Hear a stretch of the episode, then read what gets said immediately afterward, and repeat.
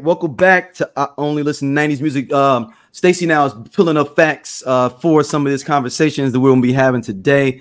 Yeah, it's a lot to dive into. Lot- uh, y'all been all right? Happy New Year, all that stuff. Let's All jump right. right into this Katt. yeah, yeah. Let's get to it. Happy New Year. Let's Hey, happy New it. Year, everybody. Season greetings, all that. Y'all didn't look at the title of this. Y'all, we already know why y'all are here. We ain't gonna we gonna spur you with the garnish. Hey, with no appetizers. We don't we have. gonna be There's just no like bread. that. We just gonna get right into it. There's no Get bread. into There's it. no We got other music topics that we're gonna talk about, but this is We'll it. get Let's to go. it. We'll get to it. Um, who wants to talk? Like, who wants to start about what happened? And um, because if you, unless you live under a rock, um, which is possible, it's No, possible. this is this is they're at 30, 40 million. This is uh, They're Uh, crossover. they're at 35 million. yeah, that's is what I crossover just now. shared. This That's ain't just black 30 folks now. 35 We ain't got enough million. black folks in this country. and that's starting to slow down from when it first came out. Exactly. So last week, um, comedian Katt Williams was uh, appeared on Shannon Sharpe's podcast Club Shay Shay um, to just you know for an interview. Shannon has people on all the time, and um, Shannon asked Katt how he was doing, and Katt let him know for the next three hours exactly how he felt and what he was doing. Um, it has been everywhere. It went from I think that morning, I guess when it when it released. Like I think when I got up that day, I saw people kind of being like, "Man, Katt Williams is on one," and I'm like, "What about what? Like what happened?" And then I Google Katt Williams, and then I see that he had done an interview, and I'm like, "It's three hours long." So I think I text Big Sip and I was like, "Hey, the internet going crazy over some Katt Williams interview, like on Club Shay Shay. I don't know what happened. Like I don't, I don't know what's going on." And then I watched it, and let me tell you something. It was three hours that I was entertained. I was intrigued.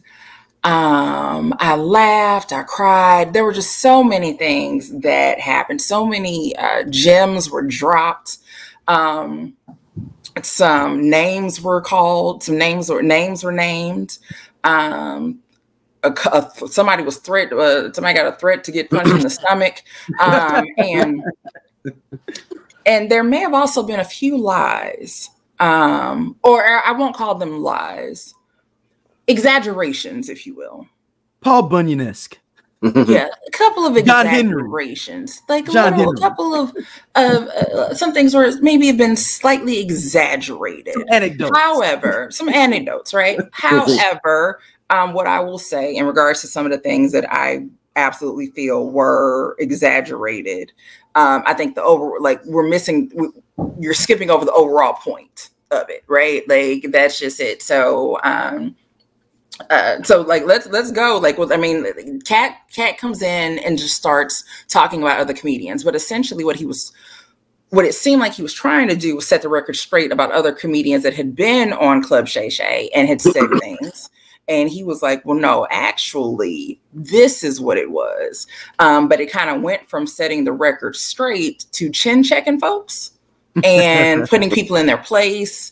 Um, there were seats that had were pulled out for people to sit in. There was just a lot that happened. And um, and we are still talking about it. Like this was last week. And I think that day I said, I'm like, I look, I, sometimes we need a distraction from what's going on in the world. Mhm. And I fully welcome this distraction um, of nonsense. Cause I mean, these are just really grown, rich men who were talking bad about each other.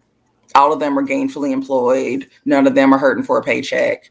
Um, y'all got too much money and, um, look, go schedule a colonoscopy at this point. That's where you are in your life. Like that, but hey, beef is beef and on site is on site. And um, as many have said, Katt lit a fire underneath a lot of those comedians and is making them think or, or respond. Some of them, I think Faizon is about to, um, if he's on tour or he's about to be at, uh, or I, Yeah. I'm not going to call, say he's on tour. I know he's going to be at Club Helium It's gonna soon. be at Helium Louis. this weekend. Yeah. so I'm sure that he's probably going to address Katt Williams. Um, so that's again, these are there's a a good and bad about it. Well, I don't even I don't know what the bad is yet. I'm waiting to find out what the bad is. Oh, the bad is people. Not even Katt Williams. The baddest people. Yeah, because now Katt Williams is all- he's not only as he uh Forrest Gump, he is a savant. He is um, a, a musician. He is everything, and people just full sale believe in everything. Like not not So- a little bit, or you know, taking it here and there. Man, I knew all. You know what? Katt is being real. He's he exposing them. I hate the idea that everyone's exposing somebody. Oh, Like, yeah. It's That's well, talking about the people. It's not even Katt. true. yeah.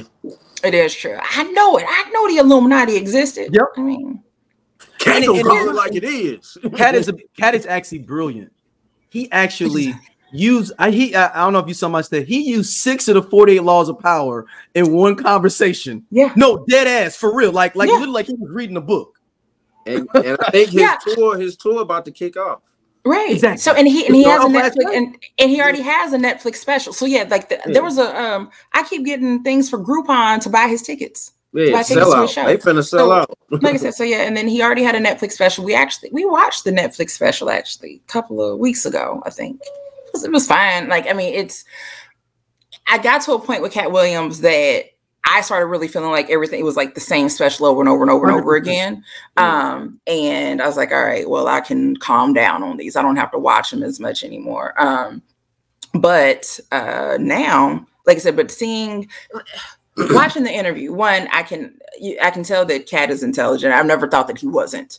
Um, and uh, I think there was a, a video of Bill Bellamy talking from a couple of years ago who says that Katt is extremely poignant and just thoughtful and just just the way that he thinks. But you lose it, you don't hear it because of the jokes. Like you tell so many jokes that you know, and and I get that. I fully get that. Sometimes people won't take you seriously because you know they're so used to the Mhm. comedy. Um, so you can see all of that. Um, and him talking about he was reading at an early age. I don't disagree. I I, I won't doubt that. I do, however, have some doubts in regards to the number and frequency of books that he read. Now, And the types. as a pro, types. Types what'd you as say? well. And the types. And the types. that- the types. Now, look, as a proud, proud member of the 600 Minute Reading Club, I can tell you that I have put in my time with some books. I've gone to the library, right? I used to live by, um, lived in uh, North St. Louis. So uh, before, well, Julia Davis was there, but before the new Julia Davis, it was a Duval Branch Library right there on Grand. And we used to go Mhm. there on Saturdays and, and, and all of that. So I've, I love reading. Hold on, you um, didn't go to the old Julia. You didn't go to the old Julia Davis.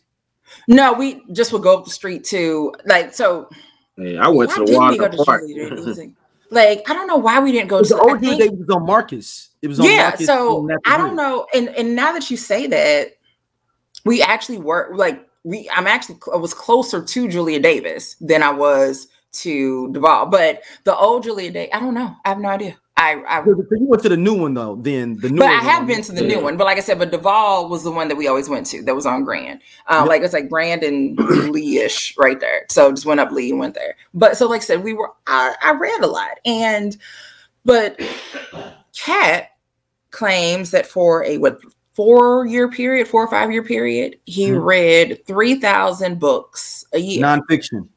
Nonfiction. nonfiction. So when he says he, he started reading at an early age, okay, okay, all right. I started Um, reading was at four. Like you know, what I'm saying I was reading on first grade level at four. I get it. Boom. exactly right. Hey, like I was, I read all the time. I'm a ferocious reader. Okay, cool. Who am I to tell you that you're not? I can't prove that. And I used to, I read within between this five year period, I read three thousand books a year. Wait a minute. Wait, what? You wait, wait, like hold on, let me turn this back up. What did he just say? Nonfiction books. Now hold on. Now look. This Now, wasn't no goosebumps. This Now, wasn't no not gonna sit- goosebumps. Right. And I'm not going to sit here and listen to your lies. Now, the possibility of reading 3,000 books, if you're if you're young, but I'm not saying you can't do it as an older person, but like definitely if you're younger, those are goosebumps books. Those are you're you're probably just getting into chapter books. They're not going to take that long. I remember a Babysitter's Club book is 15 page is 15 chapters long. Yep. So I would plan out my week. I'd be like, all right, either I'm gonna do three chapters a day that'll knock me out in five days, or do five chapters a day, knock me out in three. Right. So I knew that. I mean, and now as an adult, I could sit there and you know knock one out. knock them all out. But but literally, so that's me in elementary school figuring out if this is 15 chapters, I can do three chapters a day or five chapters a day, and I can knock out this book, right? So if you even if you're trying to go for more than that, right? I want to do, I want to knock out a book a day. Like that's 3,000 books. It's just a lot of books. To, but also, I think what's the other point was that he wasn't here. He was somewhere else with his parents or something, and they were like doing missionary work or something. Like he was. Yeah. So the other part of that is we, one, we can't prove he didn't do it, but there's really that possibility that if nothing, he had the time. Mm-hmm like if nothing you had the time. And he talks about how you you know reading the bible and all of that. Now i mean you, you 66 books in the bible. So look like i don't know how much he was reading but 3000 books in a year is a lot for anyone in period. I don't i don't know if there's a world record. of the julia davis st louis public library pizza and cardinals tickets uh uh summer reading program. The book it champion. And i'm talking Listen. about I pressed hard to try to win, beat at the top of Julia Davis, and I did a hundred in a summer, and that was hard pressed. Them Hardy Boys books, I was hard pressed to get through all them. the get Hardy all Boys. Them. Yeah, to get to a hundred, like a hundred. I mean, I was pressed. I was watching a box and reading. That's all. I did for like one whole summer. I didn't see nothing on TV. I was reading and watching the box, and that's it. And that was I was pressed to get to a hundred. And that was Dude. me not having nothing to do as a 11, 12 year old kid. That's the opposite of Kanye. Lock yourself in the room reading five books a day for three summers. Yeah, we ain't making beats. We're out here reading, nigga. Read a book, my nigga. Read, read a book. read a book. Uh, and then um, the next fallacy is the 4.3 40 time. If you I thought listen, he was just talking shit right there. I, I think he just was talking shit. No, no, no, no. Because if you, if you go back, Shannon was like, yeah, we can walk right across to uh what he said to the sub. He said no, he said a sub 440. And he was like, we can go right across, get you a sub. Katt dismissed it like nigga, I'm for real. I'm I'm for real, and just kept uh, going. Like yeah, see, I didn't laugh just, at it. I, I thought he was just talking shit. shit. Like I said, sometimes like video said, him trying to run a 4-4 today. No. Yes, he he he tried he ran a he tried to measure and run a 4-4 today in a gym. Yeah, I, I, saw it. I saw it. I saw the clip. yeah, I can run. Look, look, if you if you if you listen to me talk long enough, I'll tell you that I run a four five and a forty. Like I've said that to people before. I'm like, I run a four five and a forty, and like just, just but you just it. throw it out there, right? Just say just say it and just see how they yeah. react. Like they're like, wait, what? Like yeah. And then Scott, then they're gonna show the dudes thinking to say four four, like it wouldn't. Yeah, he turned his phone around. Like I clocked him. Bruh, like yeah, like so, like so, there are little exaggerations like that, and it's like you have to move past them because even if it's the old dude on the block the old drunk on the block mm-hmm. that's giving the OG, he's going to exaggerate some stuff, but the overall message still remains. So he might mm-hmm. tell you, "Oh yeah, I spent five thousand dollars on a watch one time, blah blah. Blah, this happened and that happened, blah blah blah," and he gives you this whole story. Come to find out, the watch was only five hundred dollars, but that wasn't the moral of the story. Right. The moral of the story was everything else that happened and how he ended up losing the watch. It ain't about the, the so it's like don't get caught up on the money part. There were other, like I said, there were plenty of other things that he said um, that were gems. Um, and then there were some other things that were very accusatory. Um, uh, to the point of that if somebody i don't i don't know can you sue for defamation like of character like i mean i don't know but it's i'll say this the idea of like defamation is isn't it defamation if you're believing that it is not true you're you're willingly saying something you know is not true. He can't you can't prove that he doesn't he obviously true. believes yeah he believes it. they, they, it, it's then, defamation if i'm i'm obviously say, saying something i know is not true to defame someone. That's how that's what you give him defamation. Gotcha. So like with the with the tasha k thing yeah i was, was just thinking about that. It was, was proven to her that. it was this wrong what she was saying and she kept going and that's right. where she got jammed up at. Yeah, Hold up. Is that the same chick Cardi B sued? Yeah, Yeah, that's her. Okay, damn, they on her ass. What? Baby, look, please understand that They on their ass. I, Hey, oh, you know that's bad when somebody don't know somebody for real. He doesn't know the name like the oh they. I appreciate Yeah. I didn't know anything about it until the the lawsuit happened, but I hope Cardi gets everything that she can because Well, she's it's like- taking straight her AdSense money. Like Yeah, so she's- yeah, she's taking- she's taking everything. Taking whatever she Yeah. got. If she ain't got In the every- funds, they gonna take she whatever got, she it does not matter. Period. You found a penny outside, that's mine. Mm-hmm. I want I want my penny because Give me this couch. people think people think it's a game. People they got to. Well, we've mentioned. OJ before. Shout out to you, Stacy. One of the biggest clips we've had is the OJ. You saying that he needed to sit down somewhere, Down. but that you go OJ. Remember the? I don't know if you knew the Goldmans would show up at his like events he would be at to try to get money. So OJ just started getting cash. like you know, what I mean? hey, pay me, pay me in the back, around the In corner, cash. in cash. No Mhm. checks for no appearances. I want cash for all my Right. memorabilia, prefe- uh, you know, appearances. Okay, Yeah. so wait a minute. So some things that Katt wanted to clear up. One thing that he talked about was Rickey Smiley, um, and hi- the role in next in Friday After Next. So um, in Friday After Next, Katt Williams plays Money Mike, and Rickey Smiley plays like this Santa Claus character. Apparently, Rickey Smiley said that he was supposed to be the Santa. Claus, it was supposed to be Money Money. Mike. He had auditioned for that. That's what he's supposed to be. But it was decided at the last minute that he wasn't going to get it, and he was going to be the Santa Claus. Katt Williams says, "No, you were never supposed to be Money Mike. Like you just weren't. Like you weren't supposed to be. Like that was never what you were auditioning for. That that wasn't it, etc." Cube comes out. Oh, and then also to the, a couple other things he mentions in regards to Friday After Next are um, some of the writing that he did in regards to um, changing some of the lines in his uh, in the script or um, the scene with uh, in the bathroom with him and uh, and yeah with uh, him and Terry Crews and all of that and what was that it was actually supposed to be an actual sexual assault scene, not just imply that there was something was going to happen and they took it out.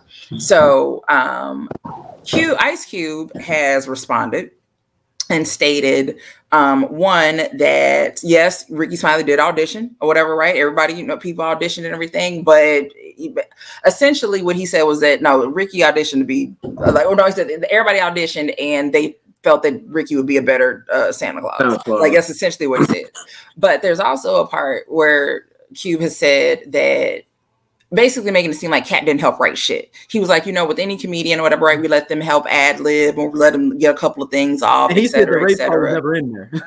And he said, and he What said the part? part was never rape in there. He says that No. Rape part was never in there. He was like, I don't even roll like that. He was like, but I wouldn't take anything out of a script. He's like, but um, he's like, if it was in there, then it would have stayed in there, but it was never in there. And I'm like, uh, well, I, I don't know. Simply It had to but- be there if they was in the bathroom and he was trying to get at him.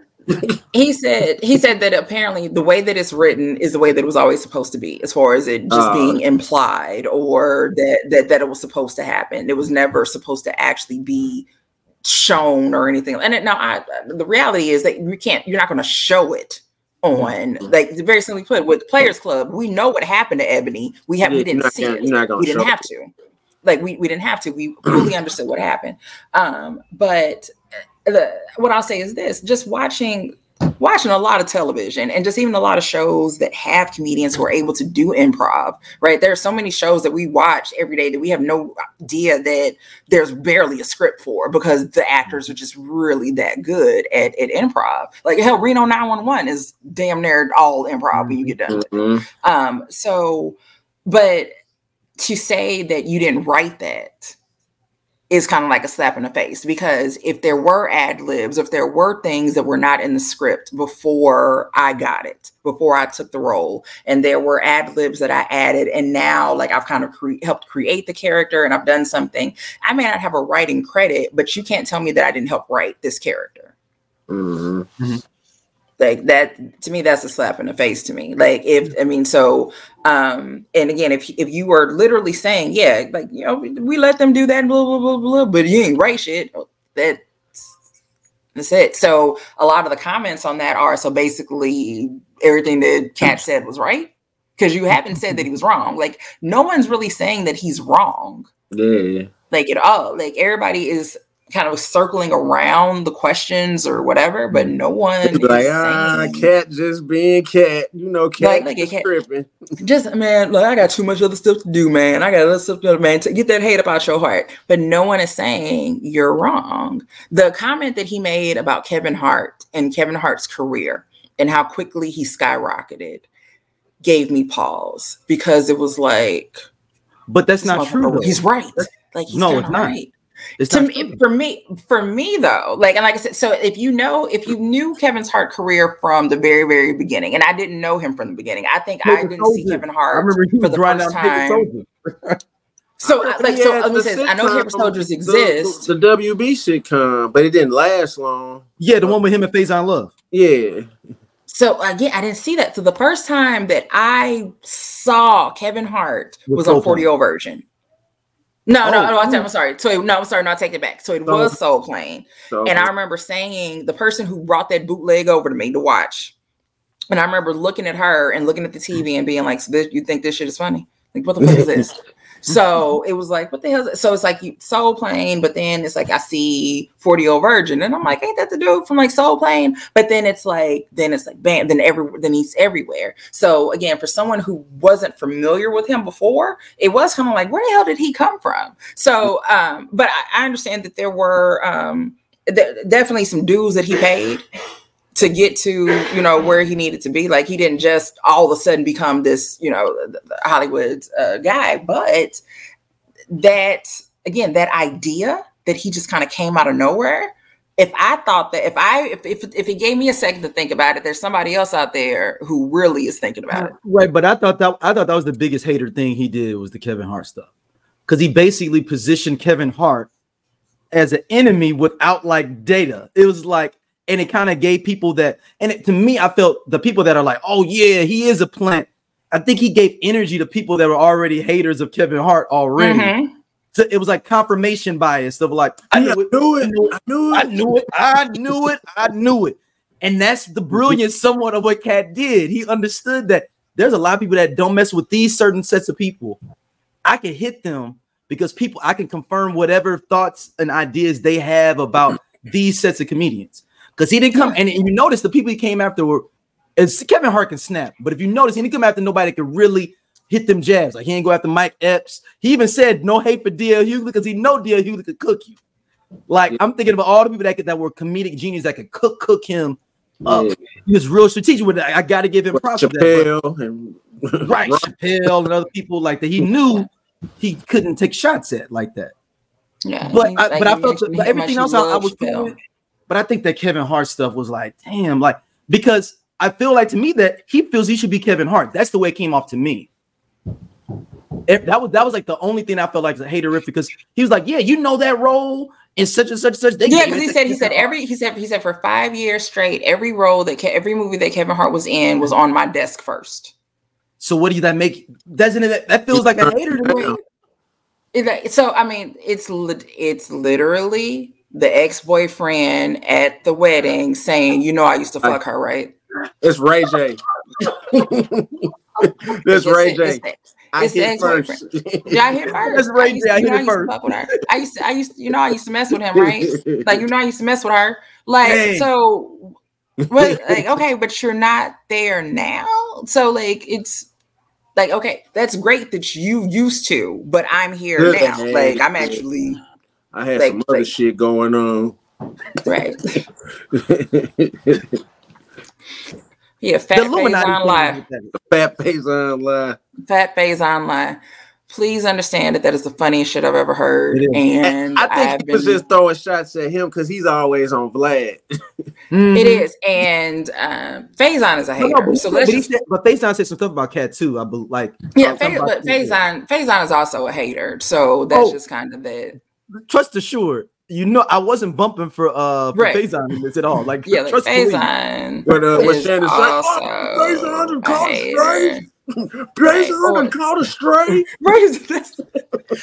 Shannon did not know what to do, and I felt so Who would bad for have, him. honestly, Stacey? Big- People been talking no- a lot of shit about Shannon with this. Who would have been able to stop that train? I would have let him No, know if so, it was me. like I I, said, would I have let felt- him know. I feel bad. Like I said, I feel bad for Shannon because um, one of the things that Katt said when he first, at the beginning of the thing, was that he really wanted to be on the show because he likes the way that Shannon handles himself during interviews. He likes how he's prepared, how he does his homework. Shannon is sitting there with his with his cards and he has his questions Makes ready it and all of that.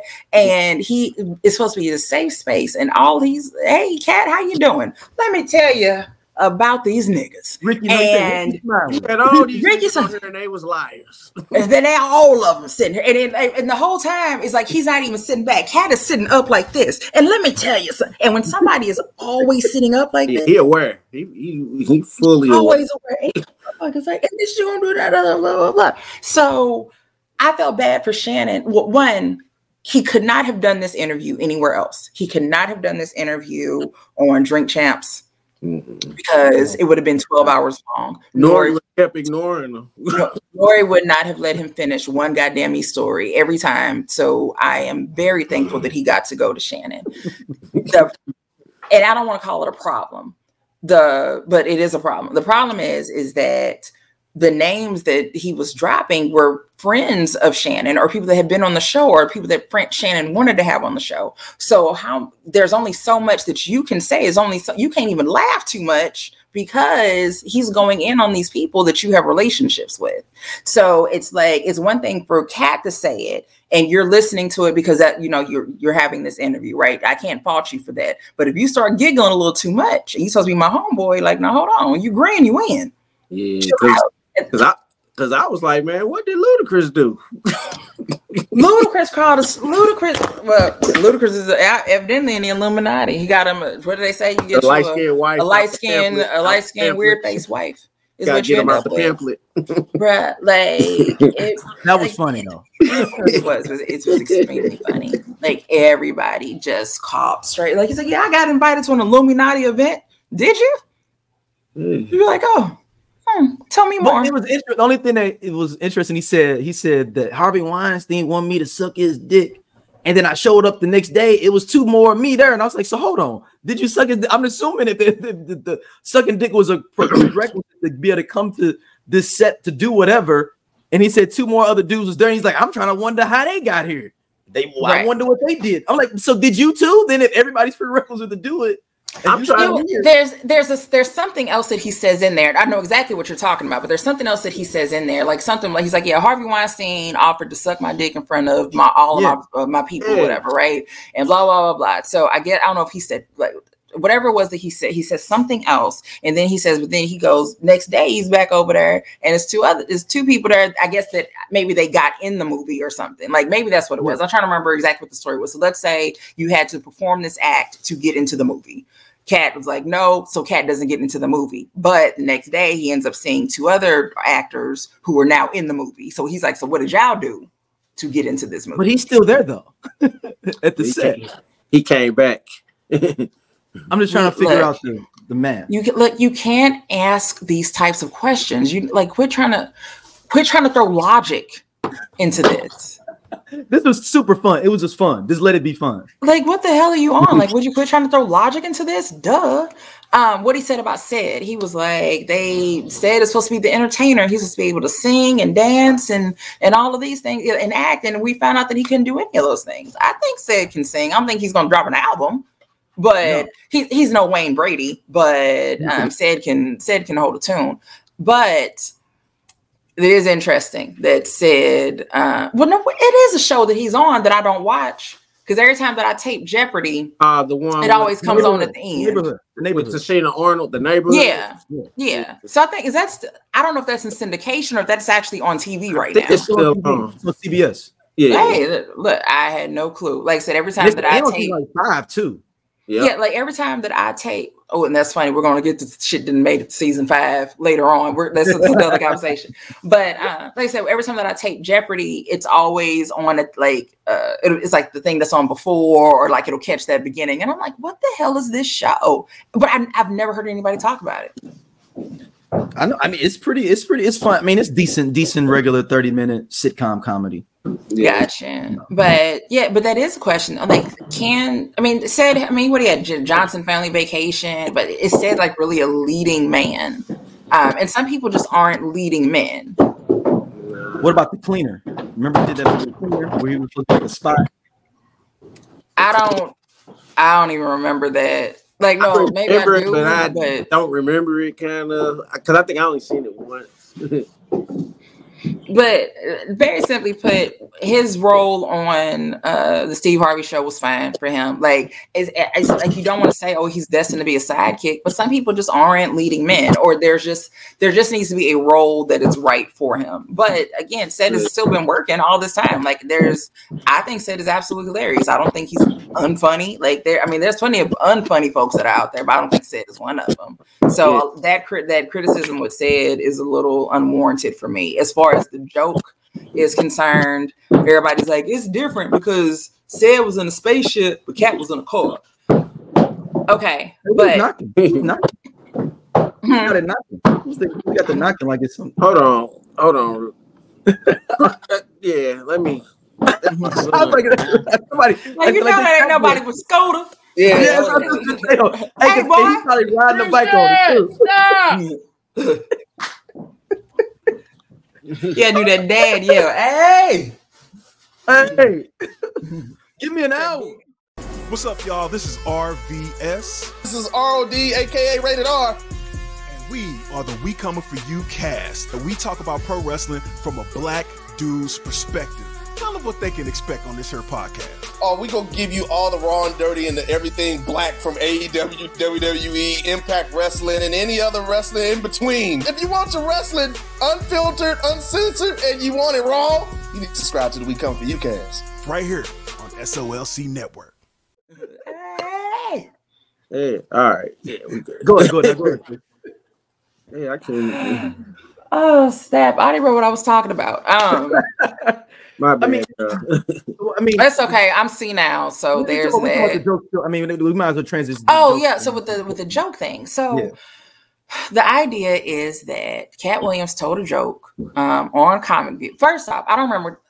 I don't. When did I stop watching Comic View? Because I absolutely don't remember Katt Williams being on there. I I think. re- I've seen him on there a couple times, but I didn't I know who he was at the time. I didn't know who he was till the uh, next Friday after next. You know, I think I had to. I must have stopped watching Comic View later or earlier than I thought I did because I just don't remember him being on there. But um, so there's a joke that he did, um, similar to the spaceship. Um, you know, uh, you got to turn down the music, all that shit, blah blah, blah thing that uh that Ced did in Kings of Comedy.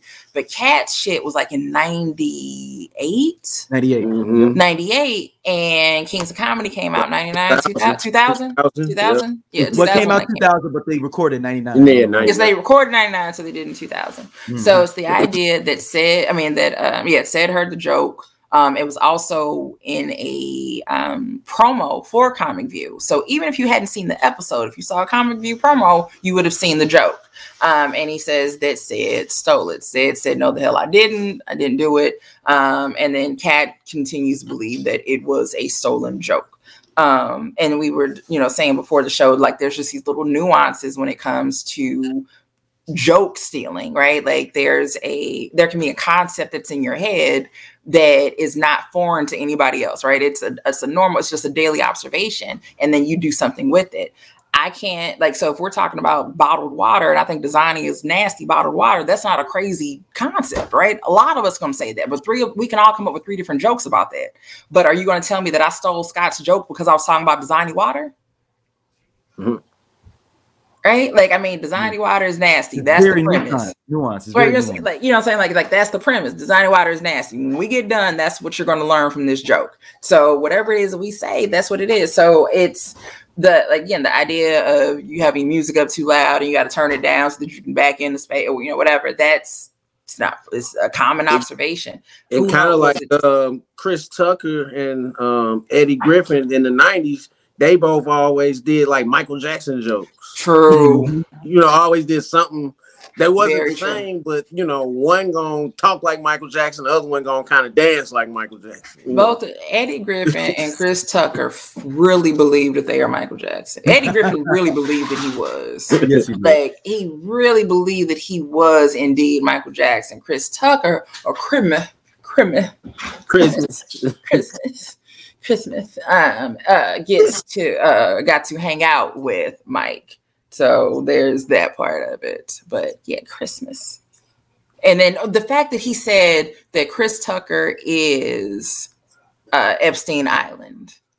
Yeah. That one went undercover. Yeah. Mhm. Like I said, there there are there's a lot of shit that he said. And like I said, so again, when it comes to slander or um or libel or defamation, it's like that's a to to to make that claim about me.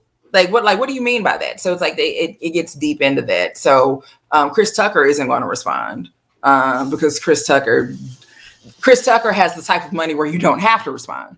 Mhm. Yeah. And and you would think that the other I was ones surprised did Kevin too. Hart tried. I s- the, like he sh- his PR person should be kicking his ass. He Who? shouldn't have responded with nothing. Kevin Hart's because there's no way he can respond to what Katt did. Because any response to Katt feeds into whatever narrative he said about you on there, and he directly fed into what Katt was saying about you being a part of the industry. Because you're like, oh yeah, Katt, you need to simmer down. Watch my trailer. That sounds like somebody that is a, a capitalistic like industry type person. Mhm. Yeah. You came with street stuff. You can't. You, you can't go. you- It's like when uh when uh and remember in Rocky you've seen y'all seen Rocky Five when he fight Tommy her uh Tommy Gunn I have the in the street. I have seen all of the Rockies, haven't I, baby? Yep. so at the end they fought in the street. That was a different fight Mhm. with uh, Tommy Gunn in the street. He took him to the street. That's a different fight. Kevin, don't you shouldn't you should just what uh what did uh what was the uh my dude that plays on Wonder Years that was his manager. He's like, don't touch me, I'll sue. Aw, That's yeah. exactly what Yeah, Kevin yeah, Hart yeah, said. Don't yeah. touch me, I'll sue. Like you got yours off. He should not have responded. None of those big heavyweights should ever Everybody respond should to that. respond. Everybody, And there's no way you can win. You can't You win you can't. That's it. That unless you in is- the gut. Like Faizon Love can get in the gutter with him because it's in the gutter. You know what I'm saying? Yeah. Michael He Blackson, he's Faizon relevant. Yeah. but said, don't say nothing. Kevin, I'm My- disappointed you said anything. Steve, 35 million views. And it's like, and the thing is, the YouTube shorts, and and here's the thing: a lot of people have not watched the whole fucking video. People are watching three In- hours worth of clips. Or they'll be like, "Yeah, why I did watch the interview," and I'm like, "You watched all the Nah, interview?" you and just then, then- watched 'cause the somebody, like somebody in the group said, um, was like, "Well, no, I didn't remember him saying nothing about Ludacris. He absolutely spoke about Ludacris. Because I if got you that's watch, why that's what I get for just watching the clips. It's three hours long. because if you watch the whole thing, he'll shout out Earthquake as a comedian being funny. He just says he can't act because he can't read. That's Right. exactly what he said. He said Yeah. Earthquake can't act. You're like Earthquake can't He's like because he's funny But then he goes back and later on he absolutely mentions that Earthquake is Mm. funny as fuck to him. That he is he's like Mm. absolutely funny and just bang, just bam, bam, bam, bam, bam. just when he's bad. Can't put him in movies. Yeah. So it's a lot was said. But then the, the other part is again, there were things that he said as far as so again, all these stories of comedians coming out and, and up and coming comedians are ones that are well established now, saying that they were in a club one night and some beautiful woman walked up and handed them a thousand dollars. And kind of find out that it was because Katt Williams was in the club. So that idea, um, his his overall message of what he was saying, right, about him um giving to people and making sure that people are fed and they're and how many people he's taken on the road with him. That's all that's real period. Like again it's not him having to brag about it. Like we, we know about him paying for the hollywood walk of fame star for melba moore right? Mhm. um he's like i you know i didn't know her but you know i, I knew what she had done and i that's what i did. So his uh um, the, the philanthropy that he does or just even just making sure that people are good is that but then but to that point he talks about gatekeepers and gatekeepers in Hollywood. And we do know that gatekeepers exist. But that's not gatekeepers exist in each and every industry that there is, period. There are gatekeepers in construction, there are gatekeepers in fixing your toilet. There's someone everywhere. Uh, but he mentions he's like, didn't Kevin Hart open up the door for Tiffany Haddish and this, that, and other, blah, blah, blah, blah. And I'm like, well, Katt, haven't you opened up some doors for some people? Like, am I crazy? Like, if you're telling me that you have taken all these people out on tour with you and blah blah blah, Luenell. that's oh, right, Luenell, everything, like all Uh, of that, Red that Grant. is that's opening doors. Mm. So, like, don't don't try to make it seem like opening up doors for others is a bad thing because you're absolutely doing that. Like, like you you're literally telling us a story about how you do that, how you open up doors for others. So, um, again, opening up doors for anybody isn't a bad thing. If you if if, if you're in a position that you can help somebody get something, um, and and you can do it, like it doesn't have. To, again, we always say it doesn't have to be financial when it comes to support. It could be simply mentioning your name in a room where your name would have been uh, mentioned before. Mhm. But yeah, this uh everybody would like think people ask people like, man, I want this wrapped up in a couple of days. I'm like, oh no, this will be wrapped up in a couple of days. Mm-mm. It's gonna take a week. It's gonna take a week. Look, Chloe mm-hmm. Bailey had a baby, and we were like, mm-hmm. girl, fuck you and that baby. We still about Katt. We knew you was We- pregnant. We knew We your knew ass was pregnant. We've been trying to find out about that baby for the past nine months, and now you want to show us Junior. Girl, fuck you and Junior. We Hey, look, they should have held out. They should have held out on uh bringing out Junior. They should have waited. Like we go, we was gonna tell everybody. Let's wait two weeks after this Katt thing died. Oh, listen, on me. If I can, I, because I've always joked that like I would keep my pregnancy a secret, right? And then plus with my um, with my mom not living here, and I don't go outside the house, no way.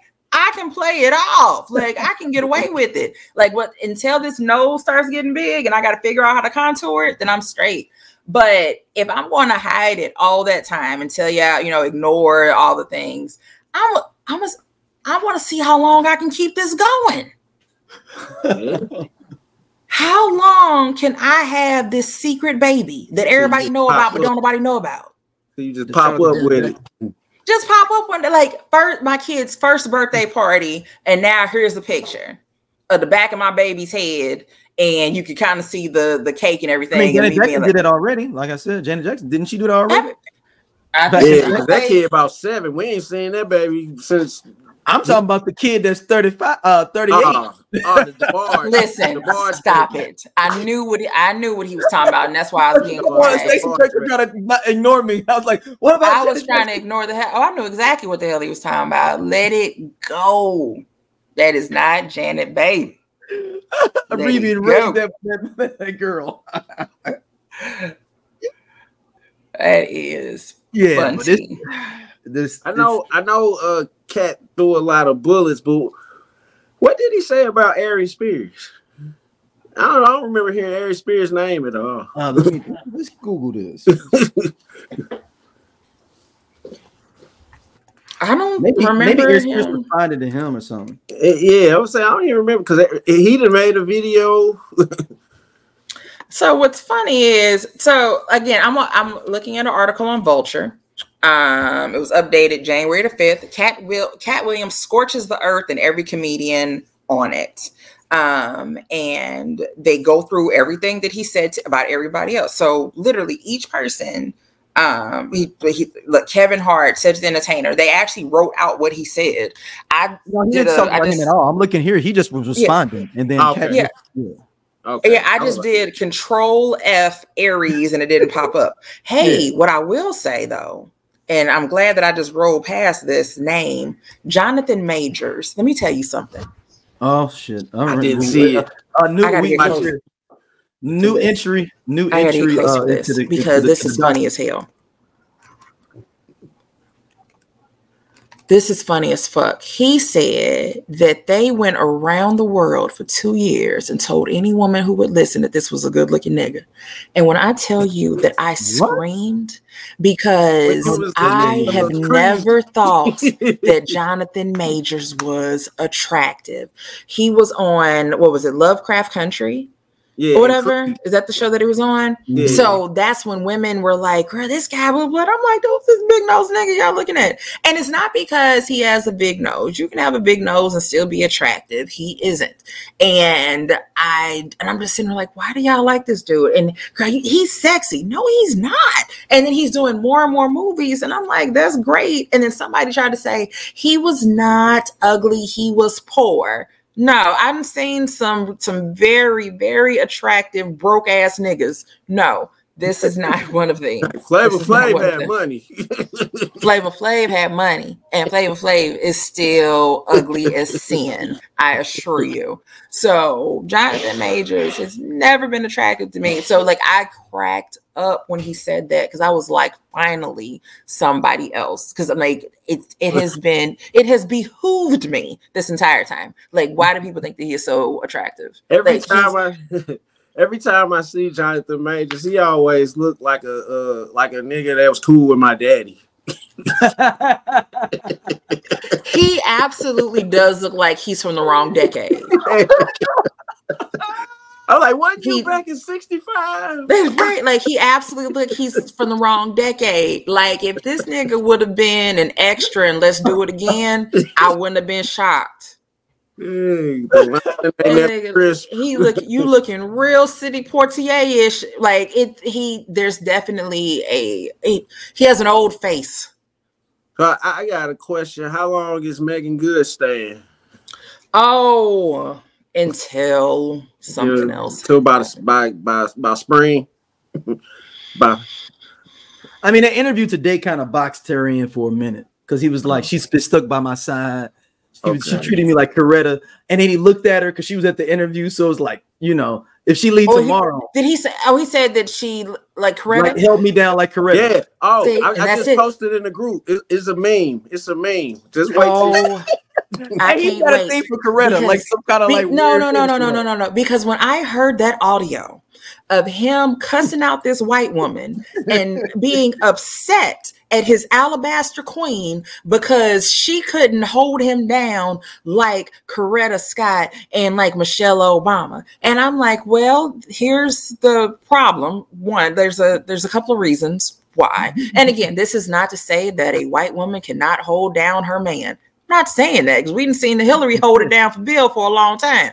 What I'm saying is, is that it is hilarious, and it's just like the what, what is the word? There's a word that I want, and I, it, it has left my mind. But just the idea that you have found this six F queen and have decided that. Uh, uh, can you explain six F to those people that may not understand? Six F. That is the it's a hashtag F, and then it's six Fs, which is the hex color code for white. So if Oh. you ever are I thought that was uh, um one of those the hair uh, things y'all do with the four C. I thought that was the white woman's version of like four no, C. so just like um like so uh pound sign, so the zero zero zero zero zero zero that's all black. Um zero zero zero no yeah zero zero zero zero FF is royal blue. Don't ask why I know hex codes. It's just Oh, I yeah, know yeah, okay.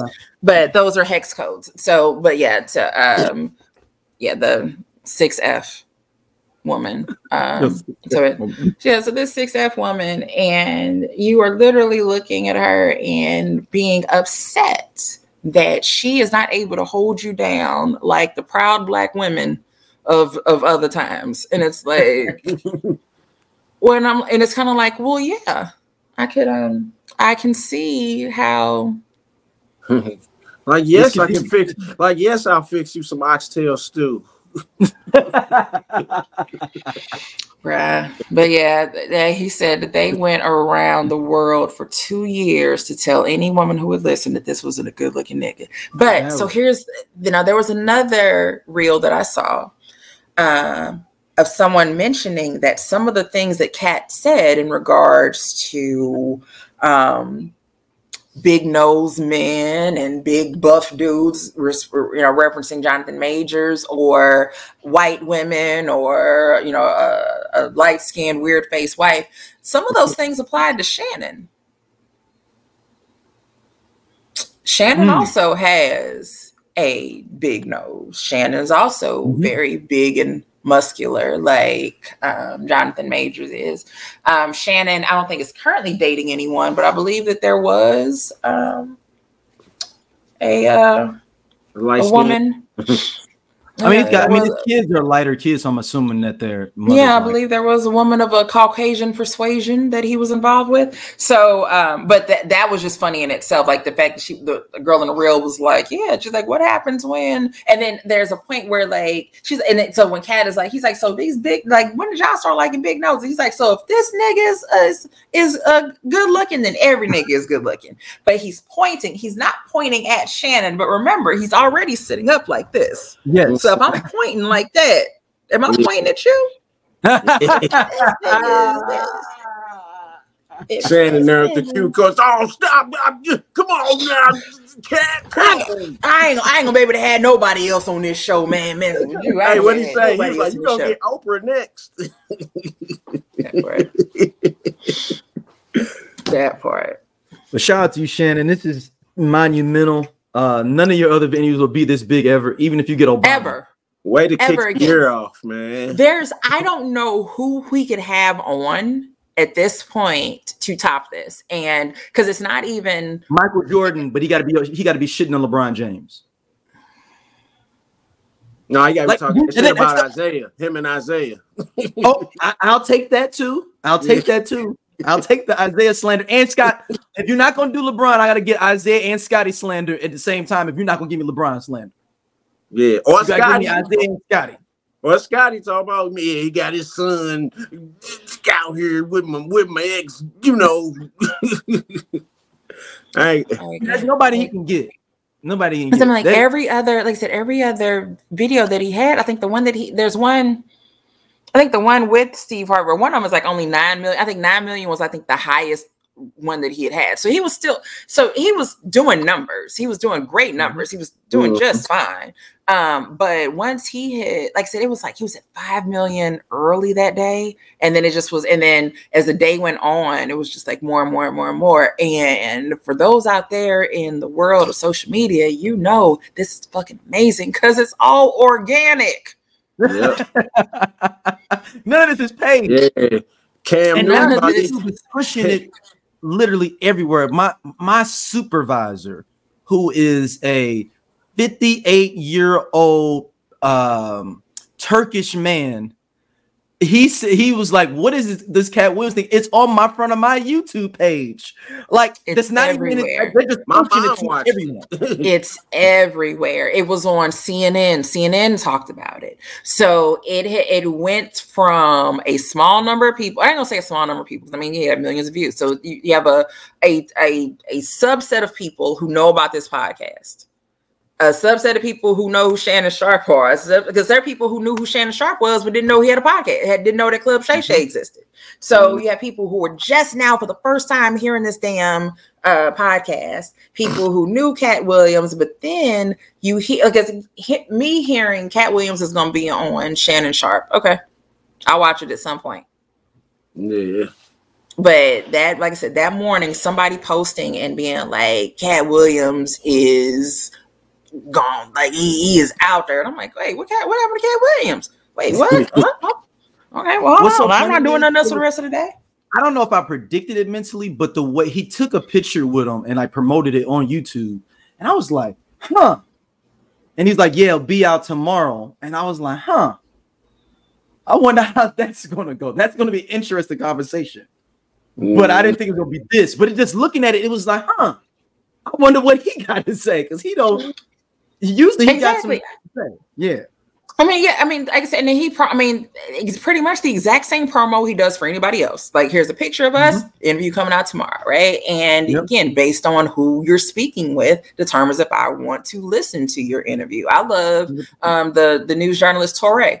I don't listen to every interview because I don't care about sometimes the people he's fucking talking to. But if it's somebody Like that I R&B care, money. Like I love R&B. I like Money R&B Money. with Taylor. yeah, I didn't listen to that episode. Uh, I can't do OG Genesis. I just opted out on even listening to that episode. I'm just not It going. was actually I a good, it was actually a decent listen. I listened Really, to it. I don't see how he's on there. I don't understand why he's even. they they didn't have no they didn't have no R and B people. So That's okay. I was like, we are we I running out listened of? to it while no, I ain't listened to it while I was uh, working out. So I was like, did we run out already? I was like, I could give them a list of some more R&B people they need to get on here if we had Yeah. those two Genesis. I'm like, damn.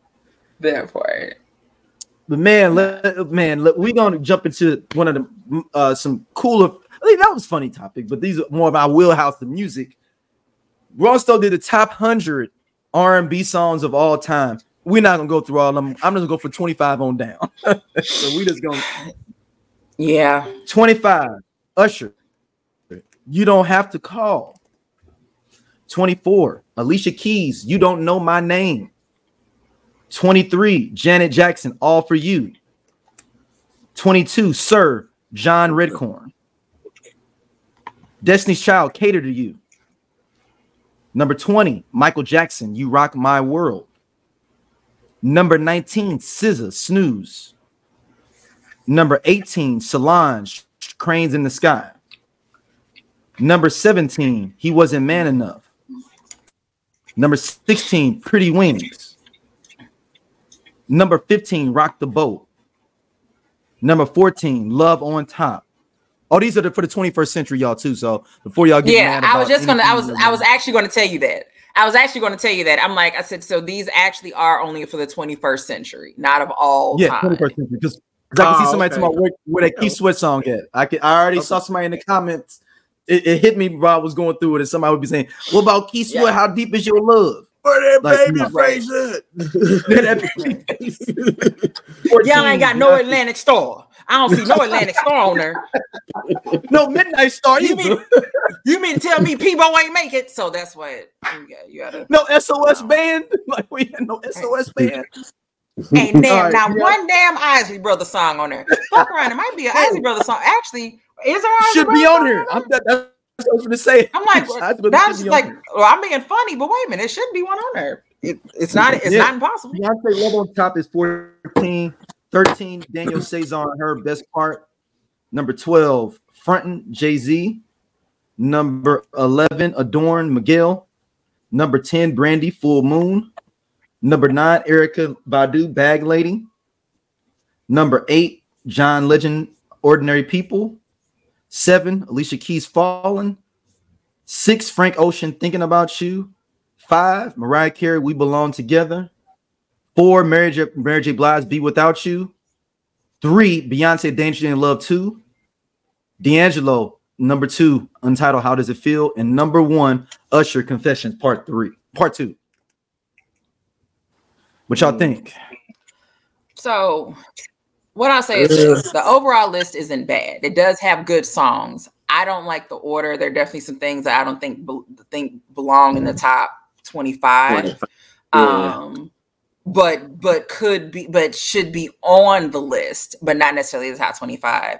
And again, it's harder with when you're saying the 21st century because you are going to get some newer songs that are in there that are great, but then it's like so a great example of that is number 13 the um, daniel caesar and her song um, uh, you're the best part. Please understand that stacy fucking loves that song. Like i don't know if there's a specific melody or a note that can evoke emotion in you but when that song comes on i'm already about to go in like it's already over for me it, but I will Mhm. say this: once he starts singing, I, I kind of get better because I don't think I don't like how he sounds on that song. like with her, it's just so just beautiful. And then he starts singing, and I'm like, "Is this your little brother? You let they told you he had to come to the studio with you, or what?" But like I said, I love that song. Am I going to put it before some of my other favorites from the last 21st century? That I can't yeah, say. I got yeah. There's some songs that I didn't like. Ain't no Chris Brown song, not a Chris Brown song. Right? Uh, no, And- Ri- no Rihanna, unfaithful. No Ne-Yo, so Right. sick. uh, like and i think and the, and the thing is i think those are on the list just not in that top 25 that- yeah, but them, I Um, think those are top twenty-five. this so exactly Chris so Brown has for, five um, songs on then- the list. He has five songs on the list. Chris Brown right. does. so Chris Brown, okay. so like i said like there's the um the that the the lie that's out there that I hate Beyonce. That's not true. I absolutely just don't care about her. There's the difference. I'm nothing her. But there are songs that she has that I fucking love, right? Period. There a song is a song. If I like a song, I like a song. And Love on Top, again, is Stacy shit. I don't cry when I sing it, but I will probably go hoarse trying to hit them high notes. All right, because I'm gonna sing it loud and off key. Love on Top is my jam. I don't think I don't know if it belongs in the top 25. Bring the beat in. That's it. And and she's got Dangerously in Love is on there. Um I think an argument can be made for it being in the top 25. I think an argument can be made because when Yeah. that album came, when, so one because it because it got released what twice. So when it when it dropped on her album, um, that's when people like really really got into it, and um, you know women were it was playing at people's weddings and shit like that. So uh, I- think an argument could possibly be made for that being in the in the in the top 25. I don't know if it'd be not top 10, but I give it top 25. I, think argument could be made, but um, I don't. It's it's so like music is so subjective, and like so Mhm. even with Mary J. Be without you, that was a big song for her, huge hit for her. Um, and I think a couple of years ago, Billboard had that as like the number one song of like R and B song of however many years or, or whatever. So, uh, but I don't. Does it get to be number four compared to anything else Mary has been? Now, Mariah, will we belong together being number five, popularity wise, and what that song did? I get it. Like it's like I said, I don't necessarily disagree with the list. It's just The order. I think things would be in different Yeah. places. The order would be a little different. like, all for you, Janet Jackson. I'm a big Janet Jackson fan, but that's not a top 25 song. I don't think. It's not. It ain't. It's not. It's It's, absolutely not. And it it wasn't even it wasn't even out there like that. It wasn't even a big. I, I wasn't Yeah. hearing it everywhere. Like when a song Yeah. is done too much, when when it gets to that point that you're sick of it because it's everywhere. I didn't. Yeah. That wasn't that song. Uh, nine. So they got Erykah Badu, Bag Lady, and it's the the um the remix that has that plays explosive Explosive. um as much as i love as much as i love that that version um but i think for the longest i didn't have the album so that was the only version that i knew was the video version and then or on the radio and then when i actually heard the real version and i was like the real version hits me hard like I, that means way more to me than this one does. Um does it need to be in top 10 i don't know like i said so i would part say of me, part of me would say like window seat or something. I would put above Bag Lady for songs Yeah. like window Or. Danger. Yeah, Yeah. Yeah, Windows it actually yeah, Windows Seat and Bag Lady. Um are they on the same album? and even though I know Uh-uh. it, it's it's on a hip hop album, really. I consider it an R and B song. Prototype should have been on there. Pro I feel like we don't talk about prototype enough. And I'm just gonna say it. I don't think that people talk about prototype enough. Prototype is a fucking amazing song that just doesn't get the the love that it deserves. It's just it's almost like a sleeper hit, and it's not. Mm-hmm. you know, That and so many people have remade it too. Have they? Yeah, Kevin Ross remade it. Um, Raheem DeVaughn remade it. Tank's got a version of it. Like it's a gang of people that have redone Protocol. I think I heard Raheem DeVaughn's version of it. yeah, say look brandy full moon at number 10 full moon like that full moon album is actually when brandy lost me because first two Really? albums i was all in full What was moon the- was the album that i was like eh. Never Say Never was the second album, was it? yeah never say That never a- was the second one Okay. yeah so like i said our first one the second album was never say never so i'm so when full moon came out i'm, I'm let's let's get it and i'm like uh. and, and but there are some people who um that's that album changed their lives so, i mean again music is so subjective Mhm. like this. So it, it's uh what what makes this the top? Like how how did y'all decide what was what was the criteria? Like I know That weren't Angel, I mean, that, that never say never was my joint though. Like uh, that album was. yeah, never say never. is a- yeah, Monica and Brandy's albums. They're both of their second albums. That was what summer That was it? Yeah, during our high school years. Yeah, that was me and my best friend Samantha. Summer '98, nigga. Listening to Misty Blue and almost doesn't count. Mag, if So somebody the son album- dumped us. Is the second Monica album got with Ghetto Symphony on there? Is that on that one? Yep. Yes. Yeah. And Yeah. So the- yeah, Monica's second album is the boy is called The Boy Is Mine. but I don't get down on the first On the night. Yeah. but that but Angel of Mine is on there. Um, like I said, her she did a remake of Misty Blue that's on there. Um, that's really good. So Damn, 98 was a good year for him. 98 was a good ad. Take me back. These kids just don't know. Don't know shit. There is, I, I realize there is no Isley Brothers on this list, and the re- there is a reason why. I believe there's the outlawed person that is involved with that song that is that we have in our group that is outlawed. That is why I believe the Isley Brothers "Contagious" is not on there. Yeah, contagious. that that makes sense. Yeah, Fair enough. yeah. That, and I'm assuming that's what I'm assuming. I'm not. I don't. I didn't read them say anything like that. I'm just going off of kind of where I would if I was a writer of this. I'd be like, oh dang, I would because we got to. Yeah, because because I think because none of his songs are on there, right? no. Mm-mm. Right. So And let's be for real, regardless of him being outlawed, if th- without his charges, he would have three or four, or five of them in this. yeah, he'd have had several songs on there. So Yes. so any and it, and you got to say featuring. It's not like you can just say Ozzy Brothers Contagious. You got to say featuring, Let's wrote it.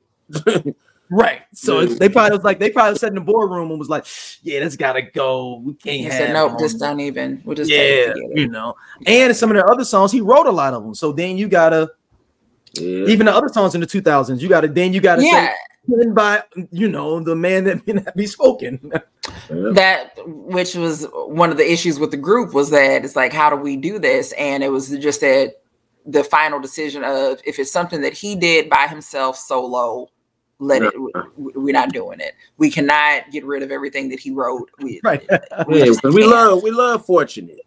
right like you know what i'm saying some things we just can't like we can't so um and that and i mean but we haven't we actually haven't had any issues in a very very long time like No, it's, it's, oh, it's usually a, a new line stepper. It's just it's always somebody new. When I see it, I'm always like, "You haven't been here long, huh?"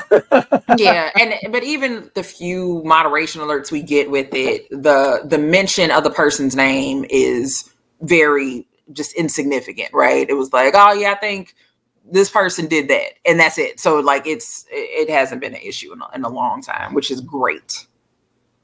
Which is absolutely great. All right, so we had a, we had a little kerfuffle in the group. Um, over the TV show For Your Love. Oh yeah. Um, I, I, I, I, Scott posted up innocently, and then Yeah, I'm surprised say- a lot of people didn't remember it. I mean, I know no, it didn't. no, no, no, no, no, it's not that, Scott. It's the fight that broke out somewhere in the comment section. Oh, I ain't go there. I ain't go all the way there. Oh no, no, no. We it, it's about a good 30, 40, uh, I believe, in there right now on that for your love post. Oh, yeah. Um it started out with someone being like, Man, this show was whack. And then Stacy jumps in. I thought I was the only one. And no no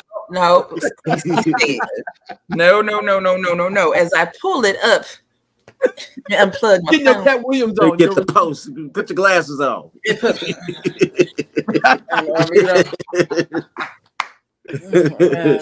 Uh, all comments. Scott posted it. He reposted something, right? And it talks about the, the show For Your Love. And his first line says, For Your Love, 98 to 2002, lasted five seasons. My comment said, Five seasons? Really? yeah, I was. Yeah, I thought it And was then- maybe two. Yeah, so someone said exactly how. I tried watching one episode and felt like they were overusing a laugh reel. And I said, "Who was watching this show?" Like, I don't know. And then I that question was answered because we found out that people have been watching this show. So the show For Your Love created by Yvette Lee um, Bowser, who also created Living Single, highlights six friends living in different phases of relationships, working to make it work while dealing with modern life. It starred Holly Robinson Peete, uh, Jones, Edafe Blackmon, Blackmon, James Lesure, D.W. Moffett, and Dedee Pfeiffer. You may be like, who the hell are these people? It doesn't matter because we didn't know that this show was still on the air for as long as it was. If you saw a picture of the cast, you'd be like, "Oh wait, I know these. Some of these people look familiar." But five seasons, and for me, I'm like, "That's five seasons." Y'all motherfuckers damn near had y'all probably had hundred episodes. So you like you're possibly in syndication. Syndi- you send you They are syndicate. It is in syndication. You should, yeah. So um, someone said this show was not good. It was uh, a sleeper at its best and horrible at its worst. Somebody else liked it. Uh, somebody else said I'm Doja. They sleep. Yeah, we part of Just Posted Podcast, man. The best show on this network. Come on, check, girl. Seriously, man, just posted. It's just me and Doja sitting back talking about what the fuck going on in the Yeah, world man. and Sorry, man. We said labor of love. He said labor of love. I ain't say that shit. Shout out to uh, you know what I'm saying, everybody coming to watch though, man. We really appreciate y'all. Holla at y'all later. Hey man, this nigga just tall for no reason. gone. And he Peace. do regular day jobs. Don't forget that.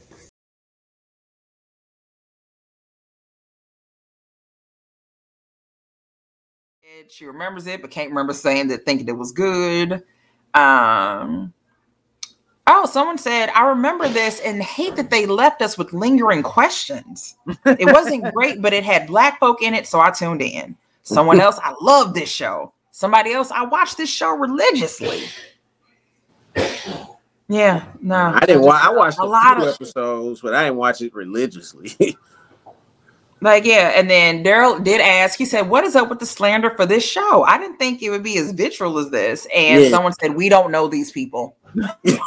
That's all it is. When they don't know, like when I posted the one with Terrence Howard in that one show, Yeah, I actually posted the pilot in in the group about a month. yeah. ago. I, I, I, I remember that show. yeah. I don't. And I think is that the one I said, Ain't no way this show is real. Um, Yeah. so that show, I looked that one up. That show had nine episodes. Only Three aired, right, or something? or No, only six aired.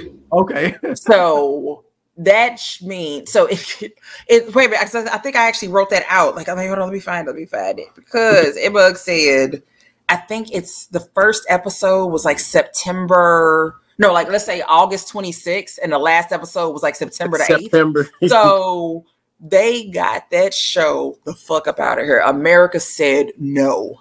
Thank you. Yeah, that was what, do CBS? not- yeah, they brought Murphy Blair back. Yep. Yep. Like So, what are some other shows that you watched that you be like, man, I ain't, I didn't know nobody. I thought I was the only one. Like, what? Or you didn't know that other people didn't watch that show. Man, I just uh I- I was just binge watching uh what is that? The Royal Family, the show where uh, Mm. when Redd Foxx died Yep. and Larenz Tate. And I didn't realize like they Where's- they tried to keep it going after he died, but they replaced him well I- with uh Jackée as the Oh, they did. They tried to. That's right. I Yeah. remember that. yeah, they cover. but it didn't they had her on for like a few episodes, but it didn't work out. yeah, because that was. No, that it was show actually- I actually Googled that. I was like, I said, what were some short-lived like black shows that nobody remembers but me? And really, all of these, like, okay, like I, I remember me and the boys. You know, that was a Steve Harvey show um on our own, and that was a show that had the Smollett kids on there. and it's It's St. based in St. Louis. Yeah. And it was based in St. Louis. And that show, uh, oh, it was on for 20 episodes. Uh, so they got a full season. So they um they, they yeah they had a full season. Um, but then like so the other ones I'm like yeah I remember these shows. So uh, I I don't remember Kevin Hart being on the Big House in 2004, but 2004 was a What was this weird year for me. That was the show with Faizon Love. Yeah, like that's the show. Yeah, that's the show y'all were talking about. That I'm was like a yes, that was show, wasn't it? yeah. So that was supposed to be like a a newer Fresh Prince. Like he had to move back to his. He was a spoiled rich kid who ended up having to go to Philly or something like that. Um, but no, the sh- shows that I remember that I feel like nobody else remembers or talks about, like um, they weren't necessarily black shows. So like Big Brother Jake I don't was a show. Big Brother Jake Say- was my joint on the Family Channel. So Big Brother Jake. So it was a uh, what the fuck is Jake? Jake's name was Jake Steinfeld or Wasn't Jake he like a former football player in real life? Or Yeah, he was like a he was a he was something. He was either a former wrestler, a former football player, but he was a big guy. So he was a former something. But you know, in the 80s, if you used to play in the NFL, you got a TV show. Yeah, if you big, yeah. Yeah, if you was big, you played NFL, you got a TV show or you got a guest star on there. So Big Brother Jake was one of them. Um, and I really liked that show because there was a girl, it was a black girl on there. It was the only black girl on there, and her name was Kateri. And one of my friends was named Kateri, but she was not black. Um, so I was like, oh my God, Kateri, somebody else has your name. Because who else is named Kateri? Uh, so that show, um, uh, what is it? Not just the, t- is it just the 10 of us? Oh, just it was a the spin-off- eight of us? Was it just the, was just- it just eight of us? Or eight is enough? Maybe it- no, no. Eight is enough was a show. Just the ten of us, if I'm right, was a, is actually a spin off of might have been a spin-off of Growing Pains on accident. So because the the dad on the show was a gym teacher, and he was somebody. He was the gym teacher from another show. But yeah, so he had so it was the dad, his wife. Yeah, just the ten of us. Yep. Yeah, they had five. They had like five daughters, however many sons or whatever. Right? Blah blah blah blah blah. So it's ten of them in the family. The daughters um end up starting a singing group and would sneak out late at night. The five of them and would go out and sing at nightclubs and stuff. So it's very very sparkleish, if you want. Yeah, it is a spin. It is a spin off of Growing Pains. Yep, I'm reading from Yep. it here. Uh, So again, these are the random. I things that missed Stacey it. That's for dumb. Did you guys ever see You Take the Kids No. with Nell Carter and the great Yasin Bey, aka Mos Def, is Yeah. a teenager? yeah, but no, but do you remember the one? What's the dude from Sanford the Son? Dude that played the son. He had one Lamont. with Kim Fields was like, "Baby, I'm back." He done left. Oh, the Yeah, yeah. yeah, baby, I'm back. Oh yeah, baby. I'm back. Oh yeah, I baby, know. love Baby, I'm back. I just Oh, got yeah. hip to that like a couple years ago. Baby, No, I'm yeah, back like, was I- my joint. I was like, "Oh, he ain't shit, man." Uh, He ain't so shit. the- no, he's not. the the problem is like so as a kid, right? He and legally sitting up- counted. Hold on, Stacy. In that show, Yeah. they legally counted him as dead in the premise, so that's why she was able to move on. They and moved like, him up in the attic. And I was like, "Oh man." Like so no like so I was saying as a kid watching those shows on late night on channel 11 I didn't understand syndication. I didn't know what that was. I thought they So- were live. These Yeah. were live shows. So all a lot of the shows that I watch now, I'm like I watched them as a kid, but then when I tell them the shows, people are like, "Well, wait, how old are you?" So yes, I do watch WKRP in Cincinnati because it used to come on that. channel 11. Mama's used to family, watch Mama's I'm family. watching that now on CMT. and that Listen. ended in like '86. And like, Listen, who knew? You couldn't have told me that I was not watching brand new episodes of Mama's Family. I at thought I was o'clock. too. I Oh, thought I was watching brand new before, we, before you go to sleep. Oh no, you that's that was it. Mama's Family, and then it's time for bed. That was the last thing you got to do. If you were still on, like if you were still unless up you, when the news unless came you stay on, up and try to sneak up for Arsenio. man. So I had a t- so my TV. Um, so kids back in the day, you had to walk up to your TV and turn it on and off. So I had a whole all these knobs and all of that. But I knew how to change like the the brightness on the TV. So if my grandma was watching TV, like she's watching Mama's Family, I put it on my TV and I would turn the dark and turn it down so it'd be dark. So all I would I would just hear what was like playing. And then I think finally one day I think she caught me because I think she changed the channel Duh. changed the channel, got up, and then was like, wait a minute. What's that? And that's how I got caught. But I was a genius. You understand? I couldn't watch TV, but I could hear you it. can hear it. You can listen to it. I it's like an audio to it. book. It's like an audio book. there was another one I was trying to explain to somebody. Uh, South Central, Yes. with, oh, uh, absolutely. and I was the like, they world was wasn't too ready heavy. for South Central. No, it was too. That was too heavy for we. It was Rodney King just got beat up. We was just we as black people. We could- we couldn't take that at the time. South Central would be amazing right now on TV. Mhm. Actually, they could have he South Central was a great premise, a great show. It needed two more years. Yeah, yeah, it only had one season. What do you mean two more years? You need, I don't It even know if needed it's a full two more- season. I'm talking two more maybe years. eight of- I'm saying two more. No, two more years before it came out. So it needed. I think what's what was on Fox probably. It was on Fox. Yeah. Yep, Yeah, it's on something like that. Yep. So it needed a WB Yeah. or a UPN.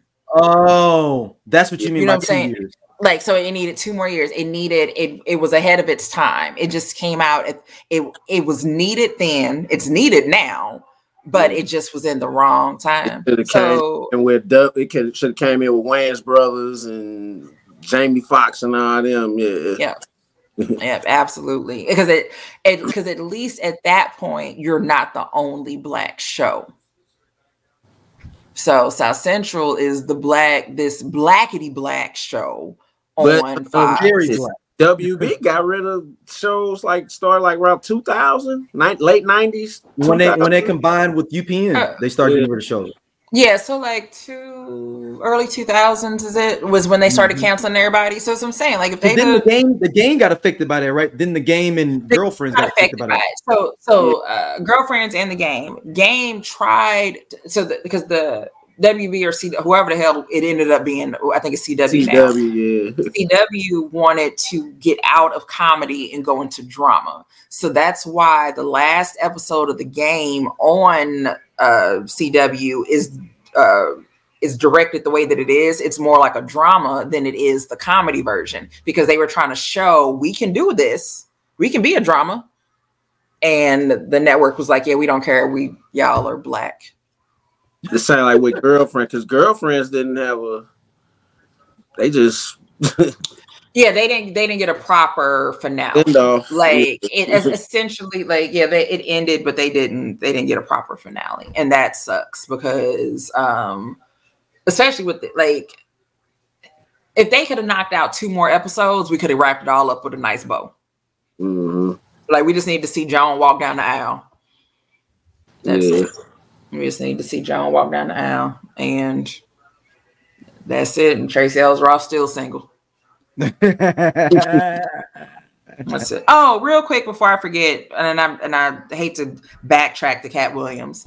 Yeah, the no, highlight of this is again, social media was in a frenzy, and social media managers make the world go round. I would like to direct your attention to Katt Williams stating that Cedric the Entertainer's specials were so bad you cannot find them on Netflix or Tubi. Okay. Someone tweeted that uh that clip. Tubi re uh, retweeted it and commented and tagged Netflix and said, "Looks like it's just me and you, babe." And Netflix re uh tweet or replied back to them with the Nene uh, meme of how did I get into this? Why why am I why am I in this?